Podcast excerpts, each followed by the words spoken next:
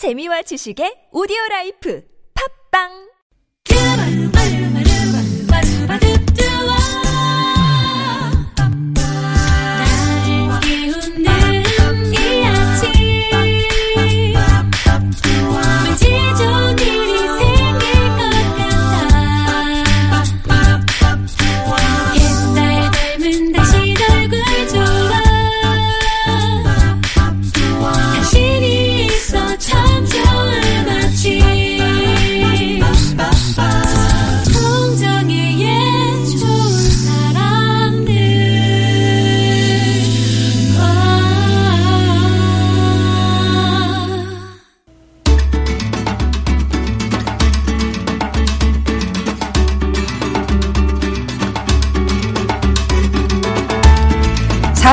죽어도 책은 결코 죽지 않는다. 어떤 힘도 기억을 제거할 수는 없다. 삶이라는 전쟁에서 책은 무기다. 미국의 32대 대통령 루스벨트의 말인데요. 한 주를 시작하며 여러분 손에 착한 무기 하나를 쥐어드립니다. 한창원의 책가방. 오늘도 세종대학교 만화 애니메이션학과 한창원 교수님 모셨습니다. 안녕하세요. 안녕하세요. 네, 삶이라는 전쟁에서 일단 무기 하나씩 쥐어드릴 테고 네. 네, 준비가 됐습니다. 오늘은 어떤 책 만나나요? 전쟁 맞습니다. 사는 게 전쟁인데, 자, 벌써 수능이 이제 한 달도 안 남았습니다. 음. 예. 제가 말씀 여러 번 드렸지만, 저희 큰 딸은 삼수를 했고요. 예. 둘째 아들은 또. 재수를 하고 있습니다. 아, 그래서 네. 지금 고3을 5년째 하고 있는데, 그 마지막 고3 5년째가 이제 한 달이 좀 덜 남았습니다. 아, 예. 금방 갑니다. 네네네. 그 아이들 둘을 키우면서 파이팅. 예. 이게 참 아버지 노릇하기 힘들다. 부모 노릇하기 힘들다. 그런 얘기도 했고요. 예전에 응답하라 시리즈에서 그 아버지가 둘째 딸, 서운해한 둘째 딸 앞에서 앉혀놓고 이런 얘기 하죠. 음. 아빠도 처음 해보는 거다. 어, 부모 처음 해보는 거니까 뭐 잘 알겠냐. 네. 이해해라. 다 똑같습니다. 저는 참 나이를 먹어가면서 아, 우리 부모님도 처음 해보셨겠구나. 아, 내가 서운하게 생각했던 것들이 조금씩 조금씩 이해돼가는 나이가 되고 있습니다. 문득 서점에서 이런 책 제목을 봤습니다. 엄마 반성문. 예. 이런 책을 보고 나서 그 반성해야지. 그리고 문득 책을 읽었는데 어찌나 재밌는지 정말 선체로 네. 선체로 한 시간에 쫙 다 읽어버렸던 책입니다. 너무 재밌어가지고 오늘 소개해드릴 건데요. 이 책을 쓰신 분은 교장 선생님이세요. 네. 음, 지금 현재 교장 선생님 서울 명신초등학교 교장 선생님이신 이유남 선생님이 쓰신 책인데요. 어렸을 때 딸이라 아버님이 교육을 안 시키려고 그러셨대요. 그런 세대시죠, 지금. 그래서 혼자 공부하고 장학금 만들어서 고등학교도 갔고요. 거기까지 했으면 됐다. 또 대학도 안 보내시려고 하는데 꼭 대학 가고 싶습니다. 그래서 또 장학금 주는 대학. 그 당시는 2년제였죠. 교육대학교. 네네네. 지금 4년제가 됐지만 서울 교대를 우수한 성적으로 졸업하고 만 19에 초등학교 교장 선생님을 처음 시작하셨던 분입니다. 네. 너무 카리스마도 있고 의욕 충만해서 맡은 학급마다 1등을 올려놓고요. 각종 연수에서 계속 1등을 휩쓸었고 30대 초반부터 수업 관련 모든 분야에서 교사를 가르치는 교사로 거침이 평가를. 받는 예. 별명 양 카리스마. 가운 또한 SK SK예요. 이게 무슨 뜻인가 했더니 네. 시키면 시키는 대로 이 SK, 가훈연. SK. 예. 네. 그러고는 순둥이 남매를 아들 딸 하나 낳았습니다. 둘이 다 엄마가 가르친 대로 또 초등학교 선생님이시니까 애들을 얼마나 잡으셨겠습니까? 아이고. 그래서 교육을 제대로 시켰다고 생각하시지요. 애들이 다 잘 컸습니다. 착하게. 그래서 전교 1등도 하고 전교 임원도 하면서 부모의 자랑거리로 잘 자라주었죠. 그런데 갑자기 고3 아들이 느닷없이 엄마 학교 좀 그만두면 안 될까? 라고 고3 아들이 한 중간에 자퇴를 선언해버립니다. 야. 학교를 안 가고 자퇴를 해버리지요. 예. 그리고 한숨을 쉬고 있는데 고2짜리 딸이 공부 잘하는 오빠도 그러는데 더 못한 내가 학교를 왜 다니냐. 딸도 자퇴를 해버립니다. 자들 그래도 시키셨어요. 아니 안 시켰죠 처음에는. 네. 그리고 학교까지 막 차로 가서 들어가는 거 보고 확인하고 오고. 예. 그랬는데 그럼 뭡니까 나이들 먹은 애들이 뒷문으로 나가버리고 어, 수업 시간에 안 들어가고 재간이 없었네요. 결국은 네. 포기하고 둘 다 자퇴를 시켰는데 그때부터 이제 우리가 흔히 말하는 희끼꼬머리처럼 방에서 안 나오고 게임만 하고 사람도 안 만나고 그리고 부모랑도 얘기를 않는 담쌓은 아이들이 돼버리고 맙니다.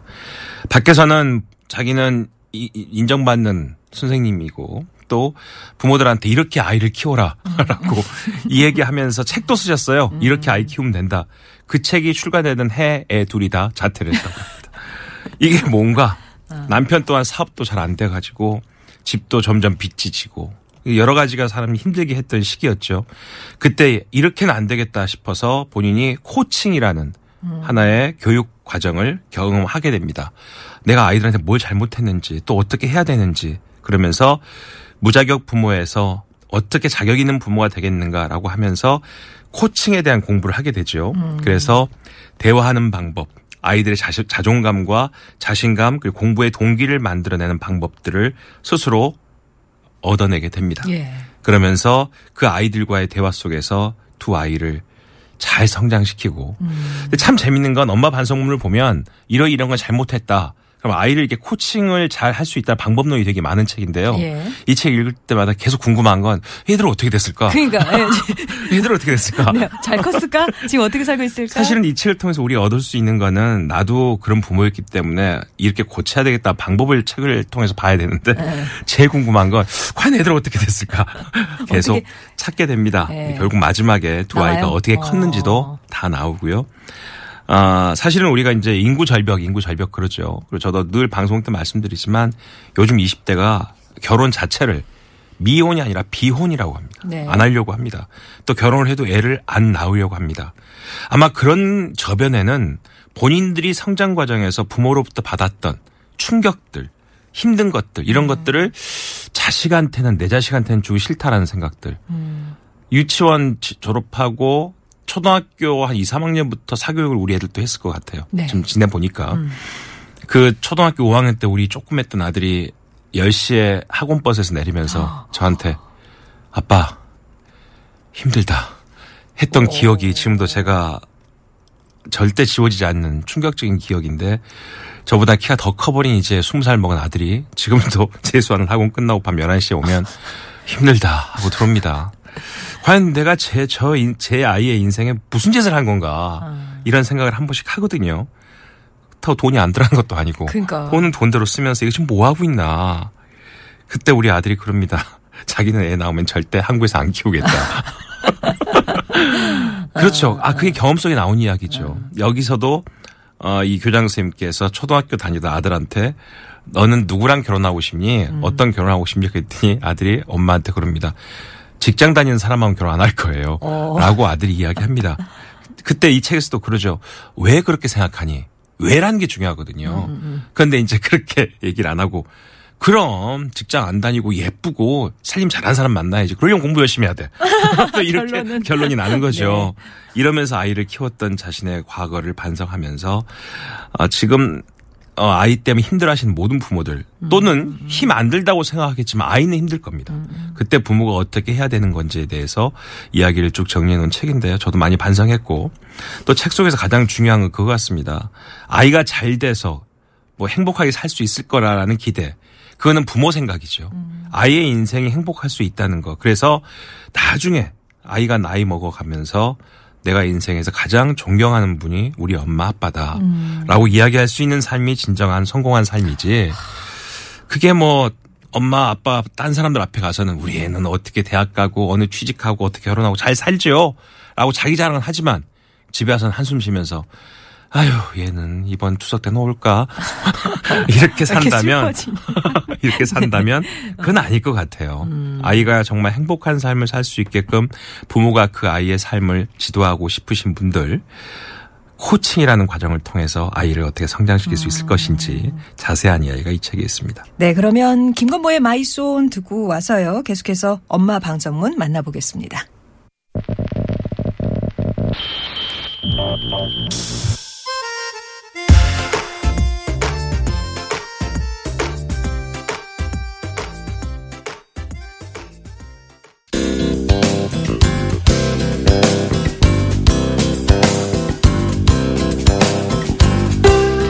월요일에 만나는 좋은 사람들 한창원의 책가방으로 함께하고 있습니다. 오늘 만나고 있는 책은요. 욕심을 내려놓으면 아이의 잠재 능력이 발휘된다라고 전하는 이유남 교장의 엄마 반성문입니다.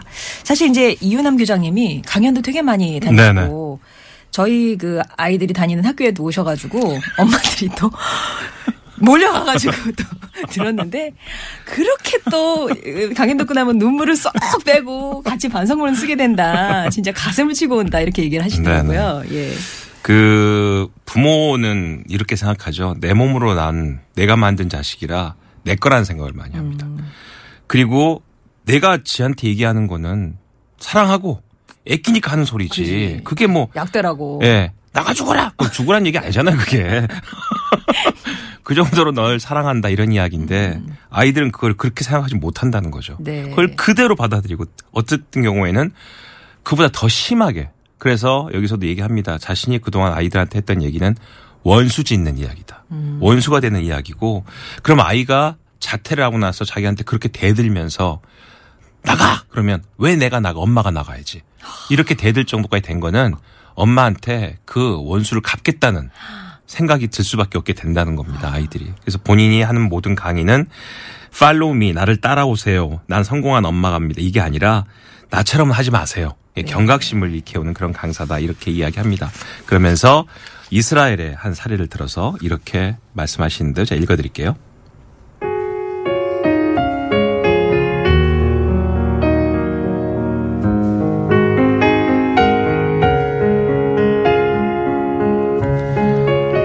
이스라엘 부모들이 아이들에게 가장 많이 하는 말은 뭘까요? 바로 마타오 셰프라고 합니다. 무슨 뜻일까요? 네 생각은 뭐야? 너는 어떻게 생각해? 바로 이런 뜻이라고 합니다. 이런 질문을 늘 생활 속에서 듣고 자란 아이들은 어떨까요? 스스로 생각하고 행동하는 것이 몸에 배지 않을까요? 이스라엘 교육이 코칭이라면 우리나라 교육은 티칭이라고 할 수 있습니다. 티칭은 지시, 명령, 충고를 사용해 가르치는 것이고 코칭은 질문을 통해서 아이가 스스로 문제점을 발견하고 해결법을 찾도록 도와주는 것입니다. 티칭이 집어 넣어주는 것이라면 코칭은 끌어내주는 것입니다.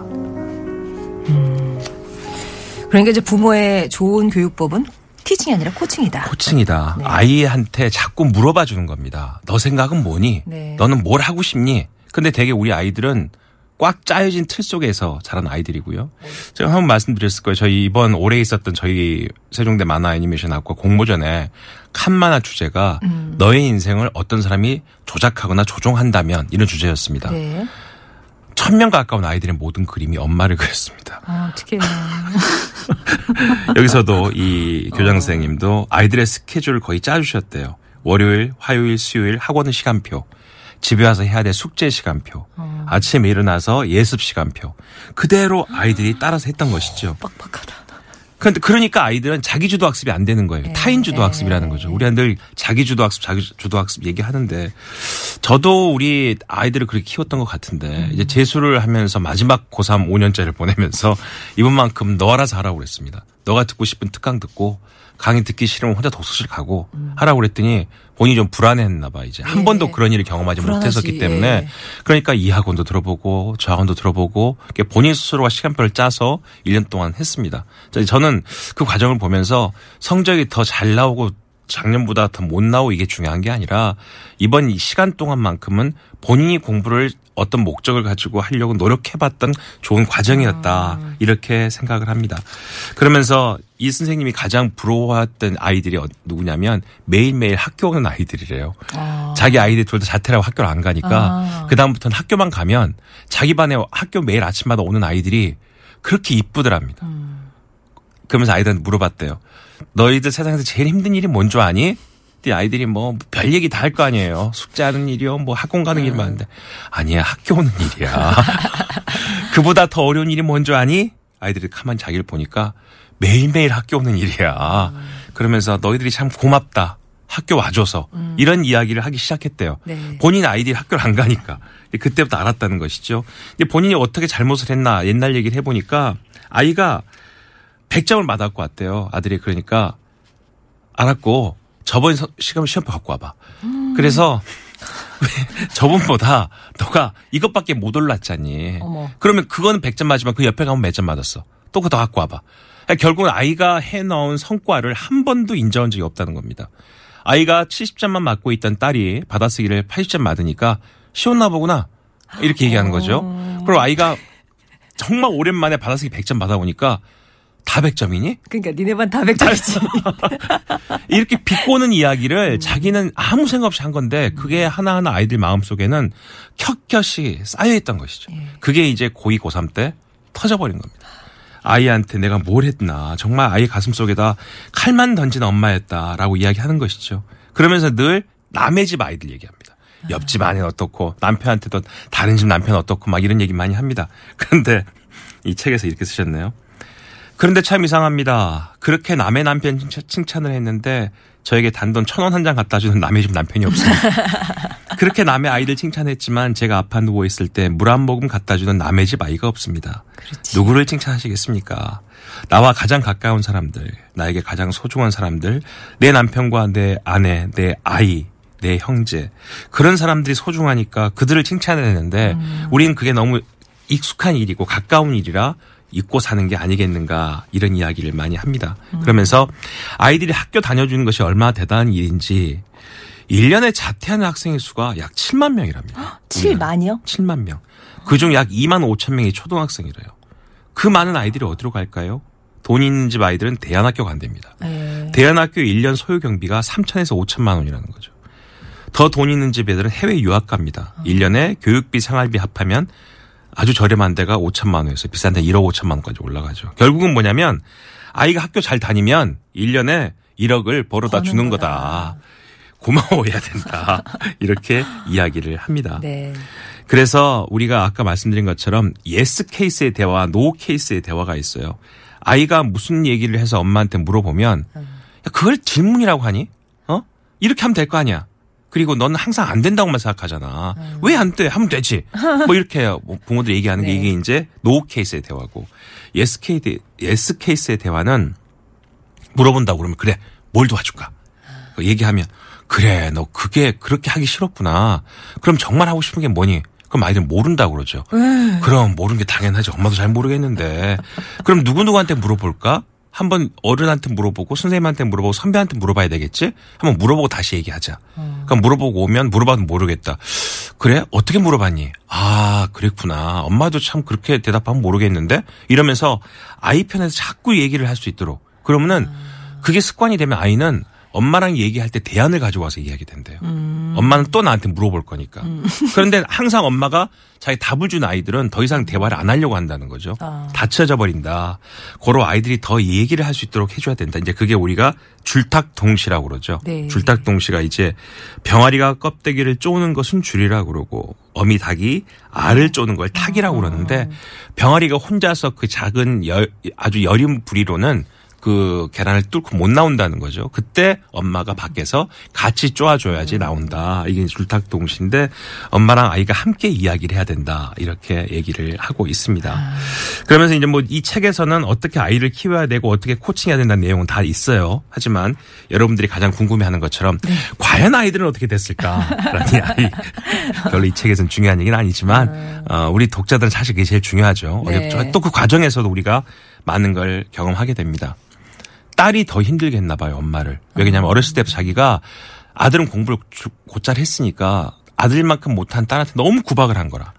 근데 그 아이가 더 심하게 자기한테 반발을 한 거죠, 나이 먹고는. 막한 만큼. 네, 그러니까 그 1년 이상을 애들이 집에서 혼자 있던 아이들, 그 딸이 해결해야 되니까 이제 그 딸과 대화를 하기 시작합니다.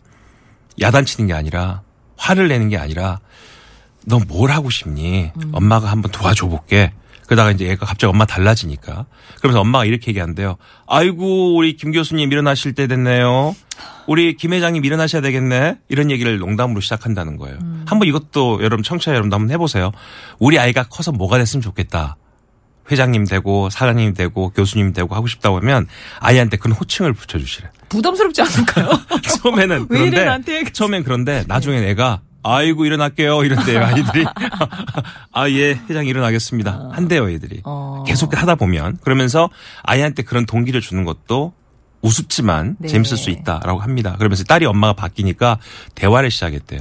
그래서 이제 빵 만드는 일을 하고 싶다고 했대요 또. 아. 빵을 만들고 싶다. 그래서 이제 그 제과 제빵 학원이 있잖아요. 거기 보내준 거예요 매일 집에 빵이 넘쳐나죠. 이제 그 먹어줘야 그쵸, 되니까. 그쵸, 그쵸. 그러다가 이제 그런 거 가르치는 대학이 있어요 또. 이제 그 대학에 이인재 대학에 들어가게 됩니다.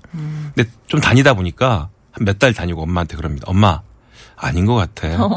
그러고 몇 개월 동안 그 수많은 돈을 쓰면서 배웠던 제빵 기술을 또 그냥 묵히고 네. 집에 또 다시 안, 안 씁니다. 그러다가 엄마 그래도 대학은 가야 될 것 같아. 그것도 재수한다 공부를 합니다. 그러더니 이제 지방에 있는 한 대학을 갔습니다. 한 4개월 다니더니 수준이 안 맞아 아이들이 이거 아닌 것 같아. 그리고 또 학교를 그만둡니다. 근데 그때마다 이 엄마는 얘기합니다. 정말 한대쭉 패고 싶다. 넌 지금 뭐 하는 거니? 이렇게 화를 내고 싶은데 그때마다 그게 맞아. 엄마 생각해봐도 그게 아닐 수 있겠다. 또 다른 거 찾아보자. 이러면서 계속 가슴을 눌렀다는 거예요. 네. 그때 자기를 눌렀던 가장 중요한 말이 애가 살아있으면 된다. 아, 사람만 있어도. 아, 애가 살아있으면 된다. 죽을 것 같았대요, 진짜. 방에서 안 나오고 화를 내고 하루는 동네 사람들이 막 집에 왔는데 학교 마치고 왔는데 막 난리가 났더래요. 보니까 애가 그 반자에 살았는데 자기 방에서 온 방을 어지럽혀 놓고 엉엉 대성통곡을 하더래.